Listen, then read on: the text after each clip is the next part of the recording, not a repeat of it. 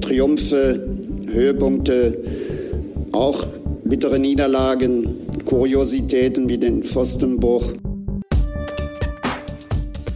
Hallo und herzlich willkommen hier zum Pfostenbruch, dem Gladbach-Podcast mit einer Folge. Endlich mal wieder nach einem Sieg. Borussia Mönchengladbach gewinnt gegen den VfL Bochum mit 5 zu 2. Es ist der wichtige Sieg im Tabellenkeller. Es ist ein richtungweisendes Spiel gewesen und es ist das erste 5 zu 2 nach dem Derby, nach dem letzten Derby-Sieg gegen den ersten FC Köln. Ich bin Kevin hier im Pfostenbruch und ich grüße Jonas. Hi. Ja, hi, freut mich, auch über diesen Sieg mit dir sprechen zu können. 5 zu 2. Hat viel Spaß gemacht im Stadion und darüber werden wir ja dann auch reden im Laufe der nächsten Minuten.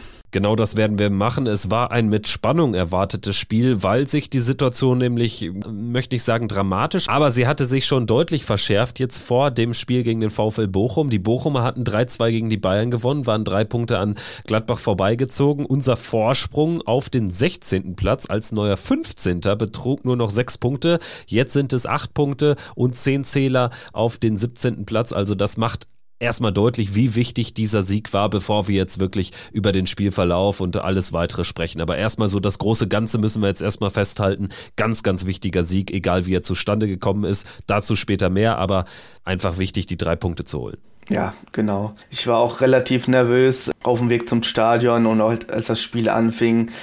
Und ja, die Bedeutung des Spiels, das hast du gerade auch ähm, sehr stark herausgestellt, die war enorm hoch, auch aufgrund der nächsten Aufgaben, die kommen, drei Punkte jetzt mitgenommen zu haben.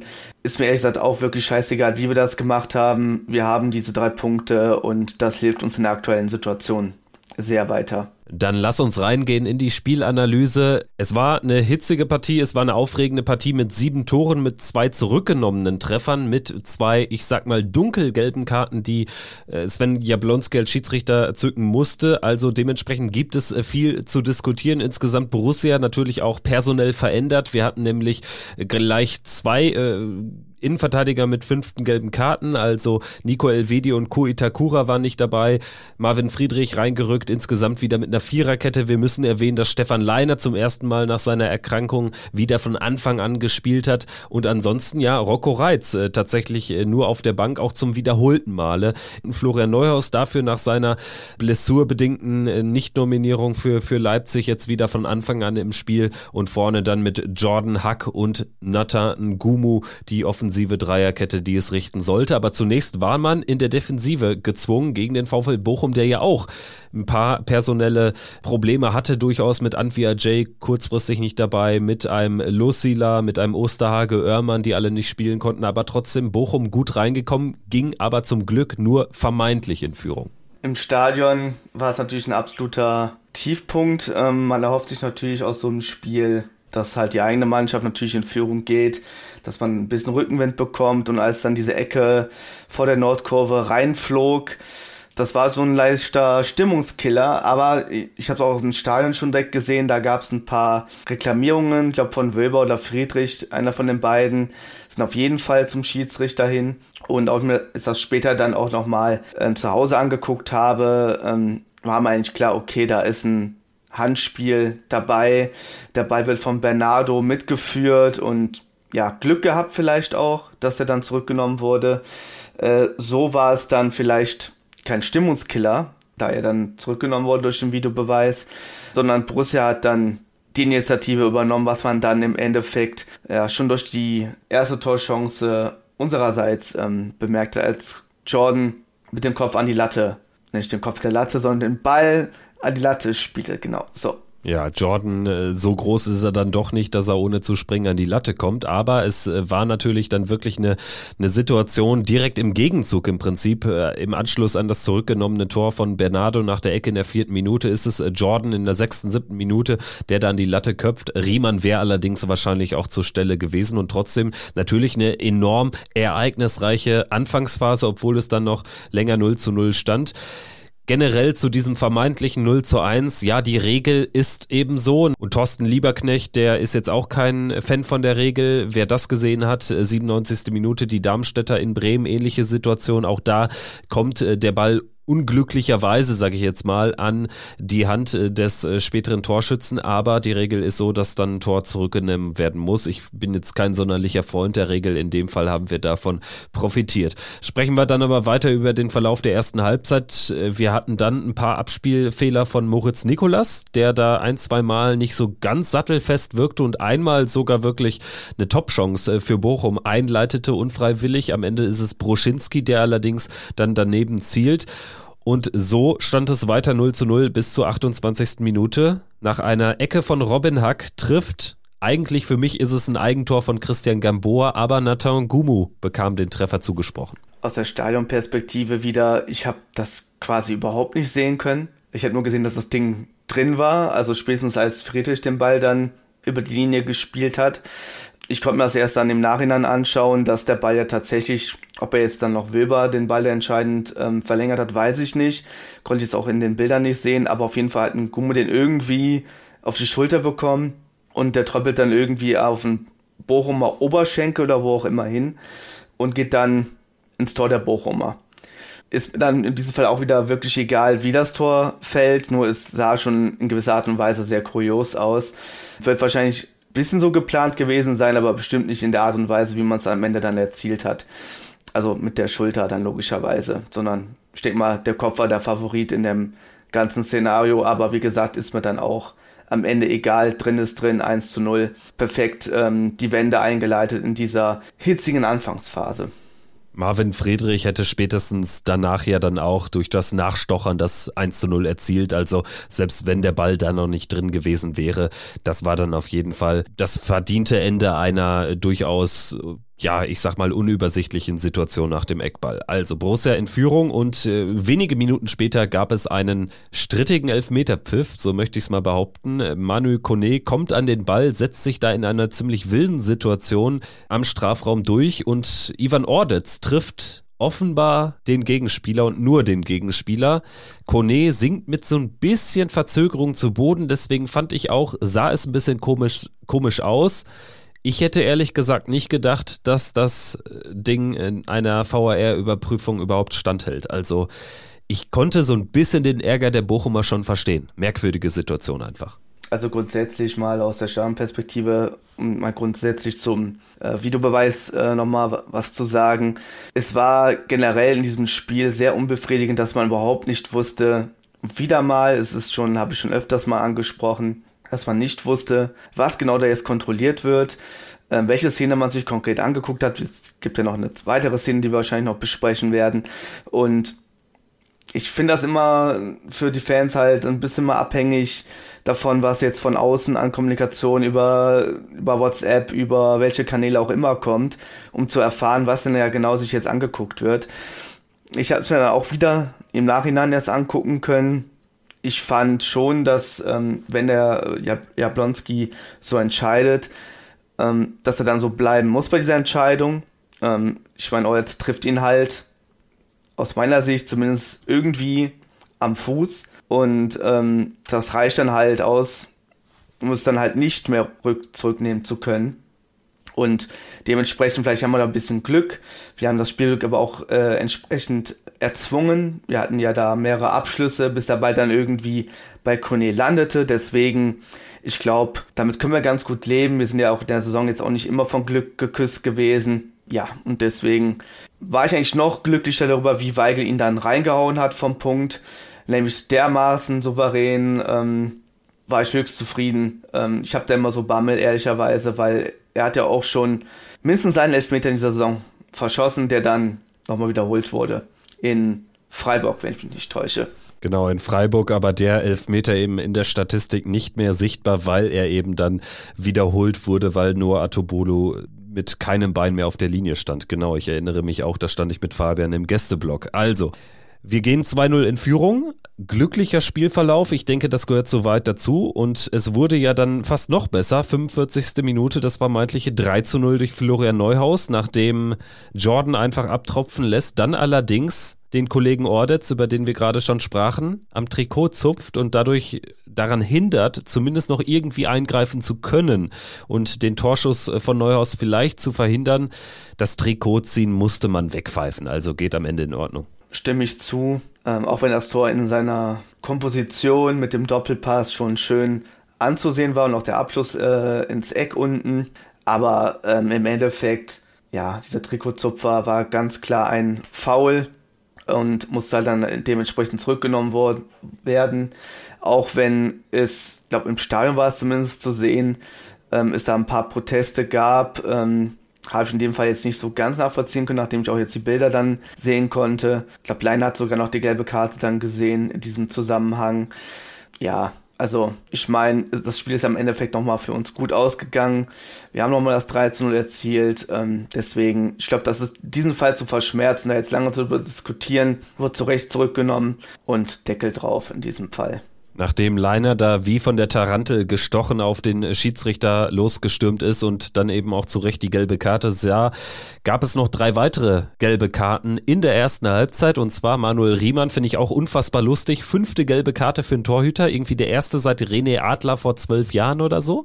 Also Riemann gesperrt gegen Leipzig, soll uns nicht weiter interessieren. Aus unserer Sicht spannend, Neuhaus gelb und Stöger gelb ist so gekommen. Neuhaus mit einem Rüten einsteigen gegen Kevin Stöger. Kevin Stöger danach danach mit einem relativ rüden Schubser gegen Neuhaus. Es gab oder gibt in diversen WhatsApp-Gruppen die ein oder andere hitzige Diskussion und die Meinungsverschiedenheiten darüber, ob das denn jetzt gerechtfertigte gelbe Karten waren oder ob man auch hätte rot geben können. Wie stehst du dazu? Zweimal dunkelgelb, dann am Ende die in Summe richtige Entscheidung? Ich glaube, das kann man so stehen lassen. Also das Foul war ja schon, sage ich jetzt mal, aus der harten Kategorie. Ich würde aber nicht sagen, dass da jetzt unbedingt eine rote Karte bei rumkommen müsste.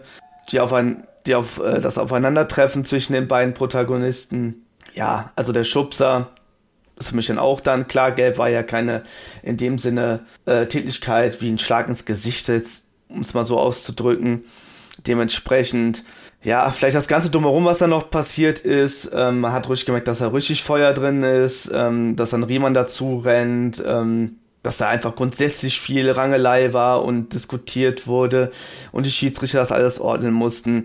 Das hat nochmal richtig für ähm, so eine Krawallstimmung im Stadion gesorgt. Also das hat nochmal richtig die Gemüter geweckt. Ähm, man hat richtig gemerkt, dass dieses Spiel einen entsprechenden Stellenwert hat. Ich habe es auf Twitter, glaube ich, genannt, ähm, dass hier, das ist eigentlich quasi der Ausdruck für Abstiegskampf, auch wenn wir den unbedingt vermeiden wollen aber es hat sich so halt im Endeffekt in dieser Zeit da ähm, so angefühlt.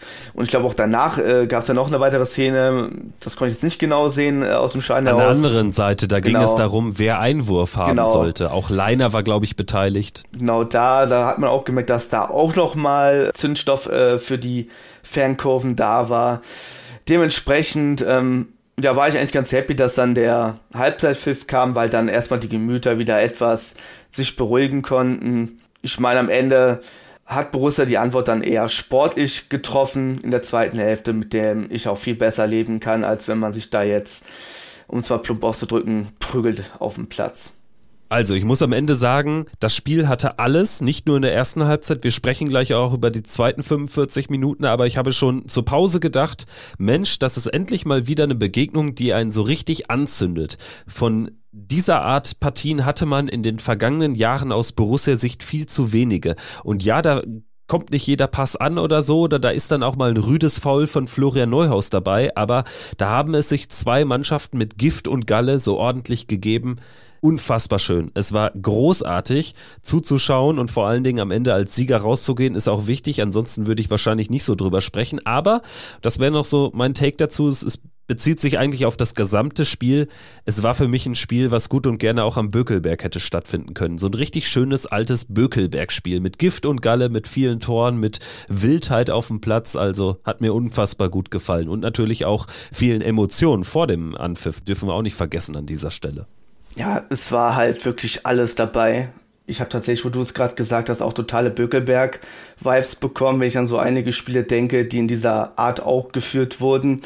Ja, wie gesagt, es hatte alles dabei, wenn man noch vor Anpfiff quasi noch darüber nachdenkt, dass die Nachrichten reinploppten mit den, in dieser Stelle, wo ich die Ballersbekundung auch äh, gerne abgeben wollen würde, in Richtung Friedhelm Fronzek und Ulrich Lefebvre. Ich habe beide jetzt nicht spielen sehen, zumindest ersteren habe ich zuletzt noch bei der Mitgliederversammlung ähm, live erlebt mit Sohn äh, Michael Fronzek. Ähm, dann das Jahresgedächtnis von Jordi Bongard und dem Todesfall ähm, in der Ultraszene, wo man auch nochmal gemerkt hat, wie wichtig das denen ist und ich da auch nochmal meinen Respekt im Umgang auch damit äh, ausdrücken möchte. Äh, man merkt einfach, dass das man kann von der Fanszene halten, was man möchte, aber das ist eine absolute Einheit. Ja, auch in dem, in dem Sinne auch da ähm, meine Bayertsbekundung in die Richtung. Es war wirklich alles dabei, neben dieser Trauergeschichte, aber auch Rangeleien, ähm, viele Tore, Zweikämpfe. Im Endeffekt hat dieses Spiel alles gehabt, auch wenn es äh, diesen Bökelberg-Vergleich gerade gab. Er hatte auch all das, was man sich ursprünglich auch vor der Saison ein bisschen versprochen hatte dass man sich wieder mit so ein bisschen mit dieser Borussia identifizieren kann. Und das kann ich auch gut und gerne, wenn ich sehe, dass eine Mannschaft auf dem Platz lebt, positiv wie negativ. Ich habe endlich wieder was gefühlt. So kann ich kann es einfach nur genauso beipflichten, wie du es gesagt hast.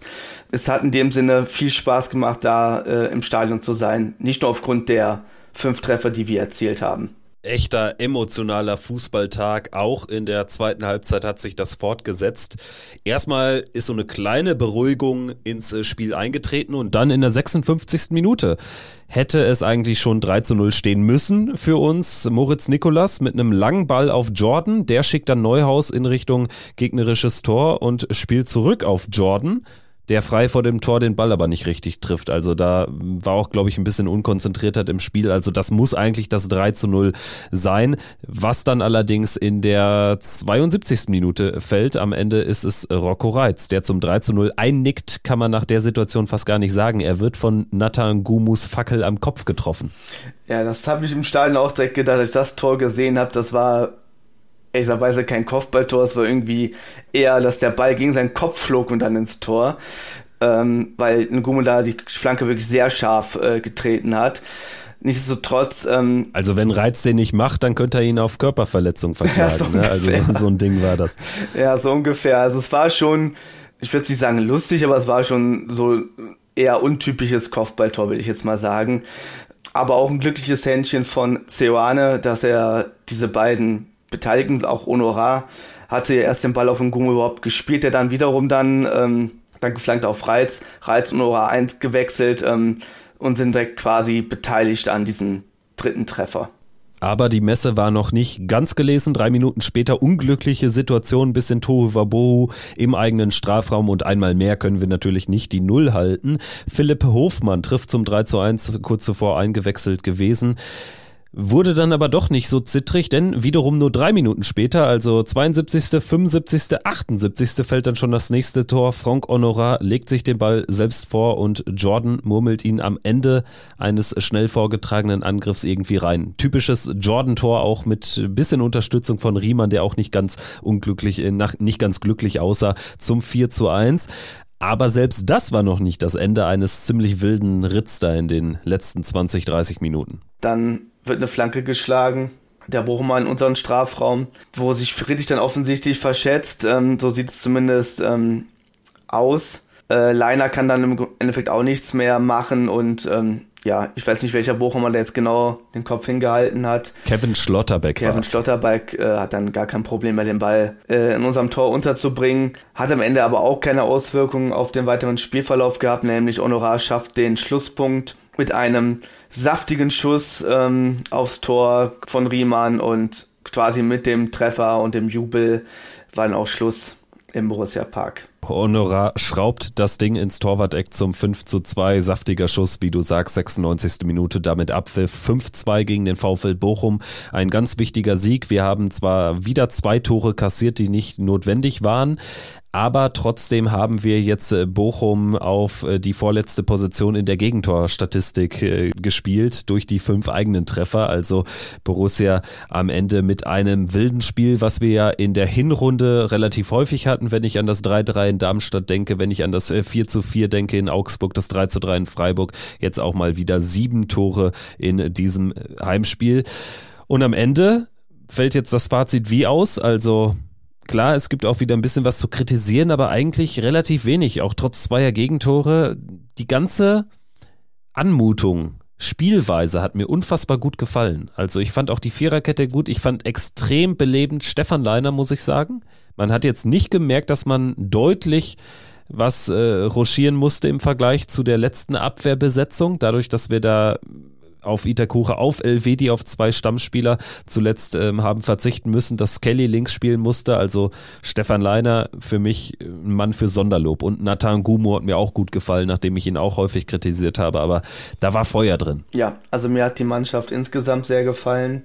Auch wenn jetzt der eine oder andere mal einen Fehler drin hatte. Wir hatten über Nikolas zum Beispiel gesprochen, äh, in der ersten Viertelstunde mit ein paar Unsicherheiten im Passspiel, aber im Gro hat mich jeder so ein bisschen überzeugt. Ähm, Neuhaus, der ja jetzt oft gescholten wurde, hat auch eine deutliche Reaktion gezeigt. Jetzt nicht nur im Sinne von äh, fußballerischen Aktionen, sondern auch emotional auf dem Platz. Gumo hast du schon genannt, der hat mir auch sehr gefallen. Honorar hat sich gezeigt, der ja auch jetzt nicht so einfache Wochen hatte. Jordan hat wieder getroffen. Ähm, Leiner absolut ähm, belebend. Ähm, auch ein wichtiges Signal an die Mannschaft insgesamt, ähm, wie er sich da zurückgekämpft hat. Ähm, ja, Wilber hat mir eigentlich auch ziemlich gut gefallen. Ähm, Skelly auf der linken Seite auch, auch ziemlich gut gemacht, obwohl für ihn ja ungewohnt. Man kann so fast jeden irgendwie nennen. Kone äh, hat auch einen guten Beitrag geleistet in diesem Spiel, der auch nicht so eine ganz glückliche Saison bisher hat. Man kann schon einiges mitnehmen. Ähm, von diesem Spiel würde ich sagen, dass vielleicht dieser Ansatz, den wir da wählen, nämlich äh, unser Glück in der Offensive zu suchen, vielleicht etwas besser ist, als sich eher auf die Defensive zu fokussieren, weil wir anscheinend immer irgendwie ein Gegentor mindestens bekommen, egal wie wir uns anstrengen. Und dann sollten wir es zumindest dann mit der eigenen Stärke der Offensive versuchen. Ja, die Stärken dieses Kaders, das zeigt auch so ein Auftritt, die liegen dann eher in der Offensive. Die Balance, jetzt mal abgesehen von den zwei Gegentoren, die jetzt natürlich nicht hätten sein müssen, war aber jetzt auch gar nicht so verkehrt. Also am Anfang dachte ich, oh je, jetzt kriegst du natürlich per Standard, wo es auch immer ein bisschen bitter läuft gegen dich, wenn du ein Standard-Gegentor äh, kassiert, kriegst du das 0-1. Aber das wurde ja zum Glück zurückgenommen, dürfen wir nicht vergessen. Also es gab schon eine Menge Spielglück auch für Borussia. Aber haben wir uns nach der einen oder anderen wirklich, ähm, ja, schwierigen Woche zuletzt auch jetzt äh, verdient. Wir springen dadurch an Bochum vorbei. Wir haben Wolfsburg und Union ebenfalls hinter uns gelassen. Nach Redaktionsschluss oder nach Aufnahmeschluss nicht klar ist, ob auch der FC Augsburg hinter uns bleibt. Borussia ist damit auf jeden Fall aber mindestens drei Plätze nach oben geklettert nach diesem Spieltag. Das äh, ließ sich auch deutlich besser an als 15. zu sein, muss man auch so klar sagen. Und vor allen Dingen Mainz hat, wenn auch unglücklich, in Leverkusen verloren. Das heißt, der Vorsprung auf Mainz 10 Punkte. Punkte. Und damit komme ich dann jetzt auch zum nächsten Thema, bevor wir am Ende vielleicht auch noch so ein paar sonstige Themen rund um Borussia kurz anreißen. Aber lass uns gerne jetzt auf das nächste wichtige Abstiegskampfspiel in Mainz zu sprechen kommen. Ich denke, wir sind uns einig, wir sollten es noch als Abstiegskampf betiteln. Das hat ja jetzt vor Bochum auch gut geklappt und in Mainz sollten wir jetzt auch nicht verlieren, weil ansonsten sind wir vor dem Derby ausgerechnet gegen Köln, wären wir im Falle einer Niederlage in Mainz in der fast selben Situation, wie wir es jetzt vor Bochum waren und die Woche war nicht schön. Exakt, also ich glaube, der Auftrag für das Auswärtsspiel in Mainz ist Verlieren verboten. Also ich wäre schon mit einem Unentschieden ehrlicherweise zufrieden. Ja, wenn so die Haltung stimmt und so und du spielst 1-1, bin ich auch ja, völlig fein. Ja, also wenn man weitermacht wie jetzt gegen Bochum, da kann ich absolut damit leben, weil wir dann halt die ganz gute Chance haben, nämlich im Derby. Ähm, und da ist ja noch einiges gut zu machen, wenn wir an das Hinspiel denken. Ich denke jetzt mal ein bisschen weiter, aber wenn man in die Situation kommt, dass man halt quasi so eine Art Matchball, würde ich jetzt mal sagen, im Abstiegskampf hat, dass man den Abstand nochmal erhöhen kann, weil ich jetzt nicht davon ausgehe, dass Köln jetzt gegen Leverkusen zum Beispiel gewinnt, dann könnte man mit dem Unentschieden in Mainz und dann den potenziellen Derby-Sieg, wovon ich eigentlich immer fest ausgehe, dass wir da drei Punkte holen, ziemlich weit weg. Und das kommen. nach nur einem Derby-Sieg in den letzten sechs ja, Derbys, ne? Genau, aber, aber ein bisschen Hybris sei uns gegönnt. Genau, aber ich würde es mir wünschen und dann wäre, glaube ich, auch äh, erst einmal diese ganze Sorgenfalten-Geschichte mit Abstieg, 16. Äh, Platz, Relegation erst einmal erledigt und man könnte sich auf andere Aufgaben konzentrieren, als immer nur nach unten zu blicken weil der Abstand dann aus meiner Sicht zumindest erstmal komfortabel genug wäre, die nächsten Aufgaben in der restlichen Saison anzugehen. Also sagen wir so, der Auftrag an Borussia ist Verlieren verboten in den nächsten zwei Spielen. Dann hätte man Derby-Sieg vorausgesetzt, dann zumindest sieben Punkte aus diesen drei geholt und die hätte ich aber vor Bochum definitiv unterschrieben. Lass uns aber noch nicht zu sehr aufs Derby kommen. Mainz wird schwierig genug, glaube ich.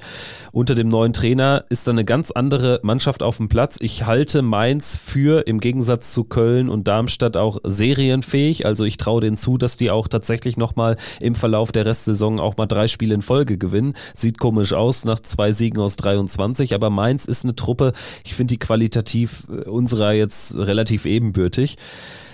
Vielleicht nicht ganz schlecht, dass der Kollege äh, Katzi, der recht torgefährlich ist, auch als, als Verteidiger, dass der gelb gesperrt ist. Ansonsten Gankam, der von der Bank kommt, ist rot gesperrt, hat sich die rote Karte in Leverkusen eingeholt. Also auch da gibt es ein paar personelle Probleme vor dem Spiel gegen uns. Ja, Mainz ist ein schwieriges Pflaster auch häufig. Also wenn man da einen Punkt holt, ich wäre wirklich völlig fein damit, wie schon erwähnt. Das wird, glaube ich, kein Zuckerschlecken. Jetzt kommt es einfach darauf an, dass die Mannschaft endlich mal zweimal in Folge so eine Geisteshaltung auf den Platz bringt. D das wäre ja schon ein Fortschritt. Ja. Ich, ich will ja gar nicht über zwei Siege in Folge mutmaßen. Ja, also Zustimmung, absolut. Ich hoffe auch, dass man der Situation sich immer noch gewahr ist, wie es jetzt auch gegen Bochum war, dass jetzt nicht auf einmal ähm, dem Sieg alles vergessen ist und da ein Haken hintergemacht werden kann, sondern dass halt wirklich im Verein immer und auch der Mannschaft, Borussia insgesamt klar ist, dass es immer noch in den kommenden Spielen darum geht, also kann ich schon wieder weiter, will jetzt nicht unbedingt wieder weiterblicken, aber auch Pokalspiel ist so ein Thema, dass man halt jetzt wirklich vielleicht wieder eine positivere Grundstimmung hinbekommt. Da kann ein guter Auftritt in Mainz schon sehr wegweisend sein, weil ich möchte auch nicht jetzt, du hast es vorhin auch schon gesagt, in, in die Situation kommen, dass wir im Derby ausrichten, im Derby dann unter den Druck stehen, da ähm, definitiv gewinnen zu müssen. Also ich möchte da schon, hm, sage ich jetzt mal, vielleicht für so einen Gladbach-Fan vielleicht ein bisschen ausgewöhnlich, aber ich möchte ein bisschen mit mehr Ruhe in so ein Spiel reingehen, nicht so viele Sorgen haben um Abstieg, Abstiegskampf und so weiter. Und da wäre ein guter Auftritt in Mainz eine sehr gute Ausgangssituation für die weiteren Aufgaben. Vor allen Dingen, weil die weiteren Aufgaben sich nicht nur auf die Bundesliga beschränken, sondern nach dem Derby steht ja dann äh, bereits am Dienstagabend das äh, Spiel in Saarbrücken an. Auch ein ganz wichtiges jetzt auf dem weiteren Weg in dieser Spielzeit Pokalviertelfinale. Also dementsprechend Borussia sollte jetzt in einen Flow kommen. Wenn Borussia noch einmal einen Flow erleben möchte. Und von einem Flow spreche ich ab zwei Siegen in Folge. Zumindest mal ab zwei, drei guten Leistungen in Folge. Wenn man mal ganz ehrlich ist, das haben wir ja seit drei Jahren kaum erlebt oder fast nie erlebt. Dementsprechend würde ich behaupten, in Mainz irgendwie zumindest in dem Flow bleiben, zu gucken, wofür es reicht. Ich denke, dann kannst du da auch gewinnen, dann kann es natürlich auch ein Unentschieden geben, aber Hauptsache wirklich stabil bleiben und äh, mit einer ähnlichen Haltung in diese Partie gehen und dann ähm, bin ich mir auch ums Derby nicht bange. Dann am 9. März ist es, glaube ich, genau. Also, so die Ausgangslage jetzt nach 23 Spielen für Borussia. Ich bin sehr erleichtert über die drei Punkte und würde jetzt mal, bevor wir auch noch so ein bisschen die kleineren Themen ansprechen gegen Ende, dich einfach fragen. Ich habe mit Fabian in den letzten Wochen häufig drüber gesprochen, aber wie blickst du jetzt eigentlich so auf die Endphase? Wir haben jetzt einen Weg, der ins Pokalfinale führen könnte besondere Situation. Saarbrücken auswärts. Wir wissen schon, ein Halbfinale wäre in Lautern gegen eine Mannschaft, die in der zweiten Liga auch mit Friedhelm Funkel jetzt gerade keine, keine Bäume ausreißt. Also dementsprechend da ist eine Riesenchance und gleichzeitig haben wir viele kritische Themen rund um den Verein, rund um die Vereinsführung, rund um einfach die erste Mannschaft, die immer noch nicht aus dem Gröbsten raus ist. Also wie blickst du in der aktuellen Gemengelage auf Borussia, auch gerade wenn man sich ja in die ein oder andere Debatte reinbegibt in den sozialen Medien. Es ist ja durchaus eine diffizile Situation wie in den letzten beiden Jahren oder in den letzten drei Jahren auch, ne? Ja, du sagst es, also es ist tatsächlich so, dass jetzt durch, also jetzt, wenn ich erstmal vor das Spiel äh, gegen Bochum denke, da war die Lage ja schon sehr feurig, sehr angespannt. Ähm, er hat schon das Schlimmste befürchtet. Man muss ja dieses Spiel gegen Bochum gewinnen. Das haben wir ja jetzt gewonnen. Und ja, mit den all den Aufgaben, die dann noch auf einen ähm, zukommen, inklusive der großen Chance ähm, Pokalfinale, weil die Aufgaben ja machbar erscheinen. Ähm, ich habe ich es Fabian auch damals äh, in einem anderen Zusammenhang gesagt, ich bin ja schon ein ziemlicher Zweckoptimist. Also gehe eigentlich fast immer vom Schlimmsten aus, um dann nicht enttäuscht zu werden. Ähm, so war es auch ursprünglich auch bei Saarbrücken Ähm, das wäre wieder so ein typisches Spiel, was wir eigentlich verlieren müssten irgendwie, wie auch immer. Ich mir das ja jetzt, äh, konnte ich mir jetzt nicht vorstellen. Vor allem hatte noch ein viel makaberes Szenario im Endeffekt. Ähm, dass man quasi Saarbrücken überlebt und dann im Halbfinale gegen den Zweitligisten rausfliegt, was jetzt auch theoretisch ja möglich wäre. Ja, und die ganze Gemengelage jetzt äh, mit der Vereinsführung und wie sich Borussia derzeit insgesamt entwickelt, ja, ich habe so irgendwie die Hoffnung, dass man aus dem Ganzen, was gerade passiert, die, die richtigen Schlüsse zieht. Ähm, sei es ähm, intern, sei es ähm, in der Kaderplanung, sei es wie die Mannschaft sich gerade verhält, ähm, wenn man so ein bisschen sich umhört ähm, und auch mal auf ein paar ähm, Experten auch auf Social Media so ein bisschen hört, dann gibt es da schon innerhalb der Mannschaft auch ein paar Kandidaten, äh, die es ein bisschen zu wohl fühlen bei Borussia und ich hoffe auch, dass das die Verantwortlichen sehen und dementsprechend handeln. Also, um es kurz zu machen, ich hoffe, dass, äh, dass man auf dem Platz in einen Flow findet, dass man das Bestmögliche aus dem Pokal herausholt und dass man aber auch intern versteht, ähm, das vielleicht auch als Warnsignal sieht, jetzt was in den vergangenen Wochen passiert ist, dass man sich nicht darauf ausruht, wenn es jetzt vielleicht besser läuft in den kommenden Wochen, und ähm, ja, daraus die richtigen Schlüsse zieht für die Zukunft, die langfristige Zukunft von Borussia. Ja, und genau äh, darüber habe ich mir auch Gedanken gemacht und ich komme am Ende immer wieder auf so ein paar Szenarien, wie die Saison jetzt zu Ende laufen kann. Jetzt nicht nur in Bezug auf die sportlichen Ergebnisse, sondern auch auf die äh, Folgerungen daraus. Und ich würde sagen, das beste Szenario wäre, natürlich, wir halten irgendwie souverän halbwegs die Klasse können das Pokalfinale erreichen, wie auch immer das ausgeht. Am Ende hätte man ein besonderes Ereignis. Ich sage es ja schon fast mantraartig hier jede Woche. Unterschätzt mir nicht die bloße Existenz von Borussia Mönchengladbach an einem Wochenende in Berlin im, im Ende Mai. Das wird, wäre großartig und wäre wichtig, dass dieser Verein, der es eigentlich schon längst hätte schaffen müssen, in diesen goldenen zehn Jahren zuletzt, das zumindest einmal zu erreichen, dass man ja das jetzt in, in so einer Zwischenphase erreicht, ich glaube, das äh, wäre nicht gering zu schätzen. Und wenn sich daraus irgendwie folgern lässt, dass vielleicht so gewisse Vereinsoberen sagen, ah, vielleicht ist das doch gar nicht mal so ein schlechter Moment, um den Staffelstab weiterzugeben, um vielleicht diesen Verein in andere Hände zu geben, um vielleicht ein bisschen mehr noch umzuschichten, als das in den vergangenen Jahren auf so dieser sportlichen Leitungsebene gemacht wurde, ich glaube, dann wäre Borussia Mönchengladbach damit am meisten geholfen. Sprich, Klasse halten, Pokalfinale erreichen, dieses großartige Erlebnis mitnehmen, am Ende dann irgendwie die ein oder andere Person gesichtswahrend da rauskommen lassen, weil ansonsten habe ich das Gefühl, dann ist es immer noch tatsächlich eher ein schleichender Absturz, vielleicht sogar im schlimmsten Fall ein Abstieg auf Raten, auch wenn wir dieses Jahr wieder mit halbwegs souveränem zwölften Platz am Ende, scheinbar souveränem zwölften Platz drin bleiben. Aber der Kader würde ja nicht besser werden und die Probleme wären ja immer noch da in diesem Verein. Also dementsprechend, das wäre so mein, mein Traum-Szenario, was vielleicht auch noch realistisch ist im Vergleich zu anderen. Natürlich, am, am liebsten wären wir, wir gewinnen elfmal und vermöbeln Leverkusen im Pokalfinale 3-0. Ne? Aber das wird ja wahrscheinlich nicht passieren. Vielleicht noch daran anknüpfend, weil du das ähm, mit den Vereinsoberen gerade erwähnt hast. Ich denke auch, dass die kommende Mitgliederversammlung es wird ja irgendwann wahrscheinlich im April oder Mai stattfinden, also ist auch nicht mehr so lange hin. Knapp ähm, zwei, drei Monate, würde ich schätzen. Ähm, dass da natürlich auch Borussia in irgendeiner Art und Weise, also sei es, ähm, also ich das jetzt mal ein bisschen außen vor, äh, mit, der, mit der ganzen Finanzgeschichte wird da wohl hoffentlich mal schauen, dass man wieder seriös wirtschaftet im Verein. Aber dass dann jetzt nicht wieder so ein ja, so ein Hin und Her bei der sportlichen Perspektive wahrnimmt, ähm, die Ziele, die ein Wirkus sich steckt, dass das halt jetzt mal ein bisschen klarer wird, worauf äh, Borussia eigentlich jetzt setzt, wo man hin möchte.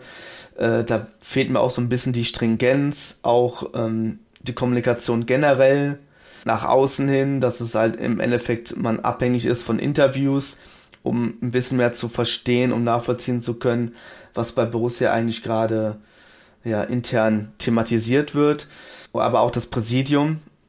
Ich habe jetzt leider nichts im Vorfeld herausfinden können genau, aber ich meine, die Amtszeit müsste 2024 für die Herrschaften enden, deswegen müsste da eine quasi Wiederwahl anstehen.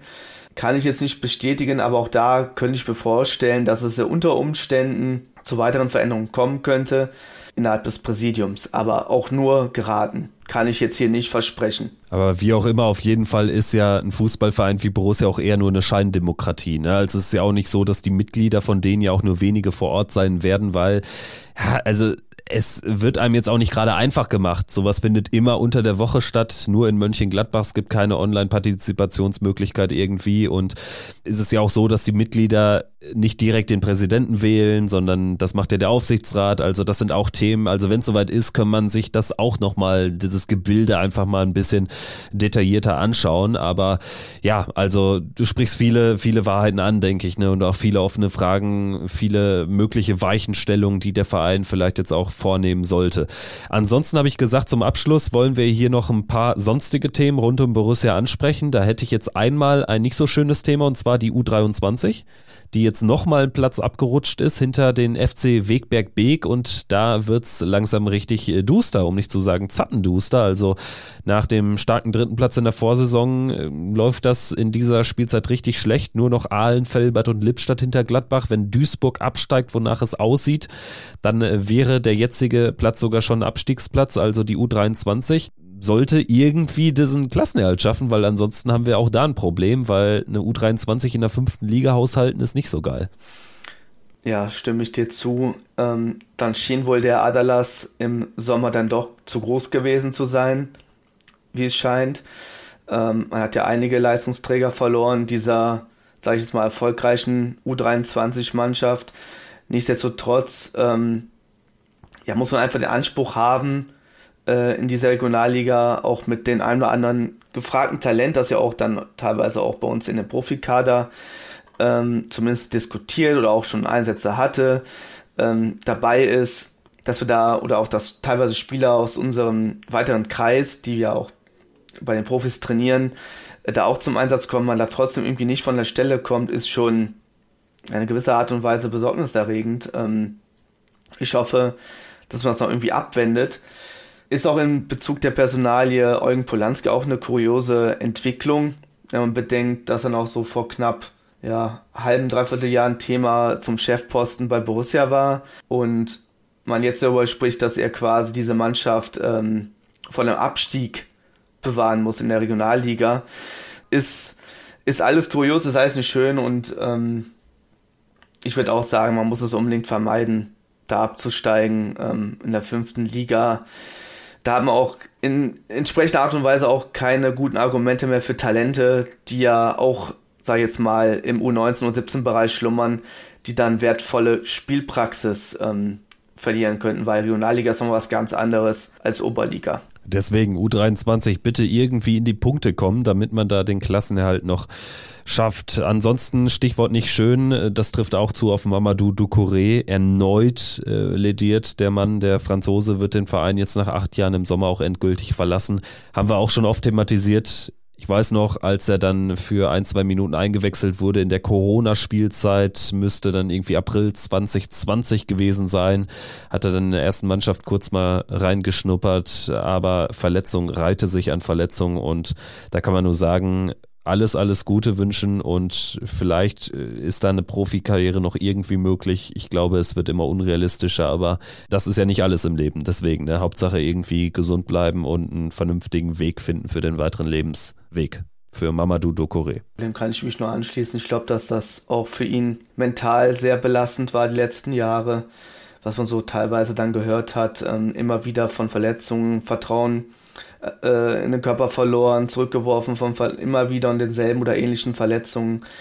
Mir tut er in dem Sinne auch wirklich leid, ähm, dass man natürlich seine ganze Jugend quasi dafür kämpft, Fußballprofi zu werden und dann macht der Körper am Ende nicht mit. Ist eine tragische Geschichte und nach acht Jahren ist es dann leider bei Borussia zu Ende und ich hoffe und wünsche ihm auch in dem Sinne nur alles Gute für seine weitere Zukunft, wie auch immer er sie auch gestalten möge. Und ansonsten gab es so viele Themen in der Fußballwelt, von dem angekündigten Tuchel aus über das Großcomeback und natürlich das Überthema schlichthin, die Investorensuche der DFL, die jetzt abgeblasen wurde oder abgebrochen wurde. Und da halte ich es am Ende mit den Worten der Union-Fans, Spiel, Satz und Sieg. Und ich denke, um jetzt den Podcast nicht ausarten zu lassen, es bleibt ein Borussia-Only-Podcast und dementsprechend schauen wir jetzt nach Mainz. Etwa 7.000 bis 8.000 Borussen werden dort erwartet und ja, wir müssen die Jungs da nach vorne schreien, dass es da am besten zum ersten Mal seit Jahren mit einem zweiten Sieg in Folge klappt. Jonas, hat Spaß gemacht wie immer. Wir hoffen euch da draußen auch. Danke fürs Zuhören und bis zum nächsten Mal. Macht's gut. Tschüss. Triumphe, Höhepunkte, auch bittere Niederlagen, Kuriositäten wie den Pfostenbruch.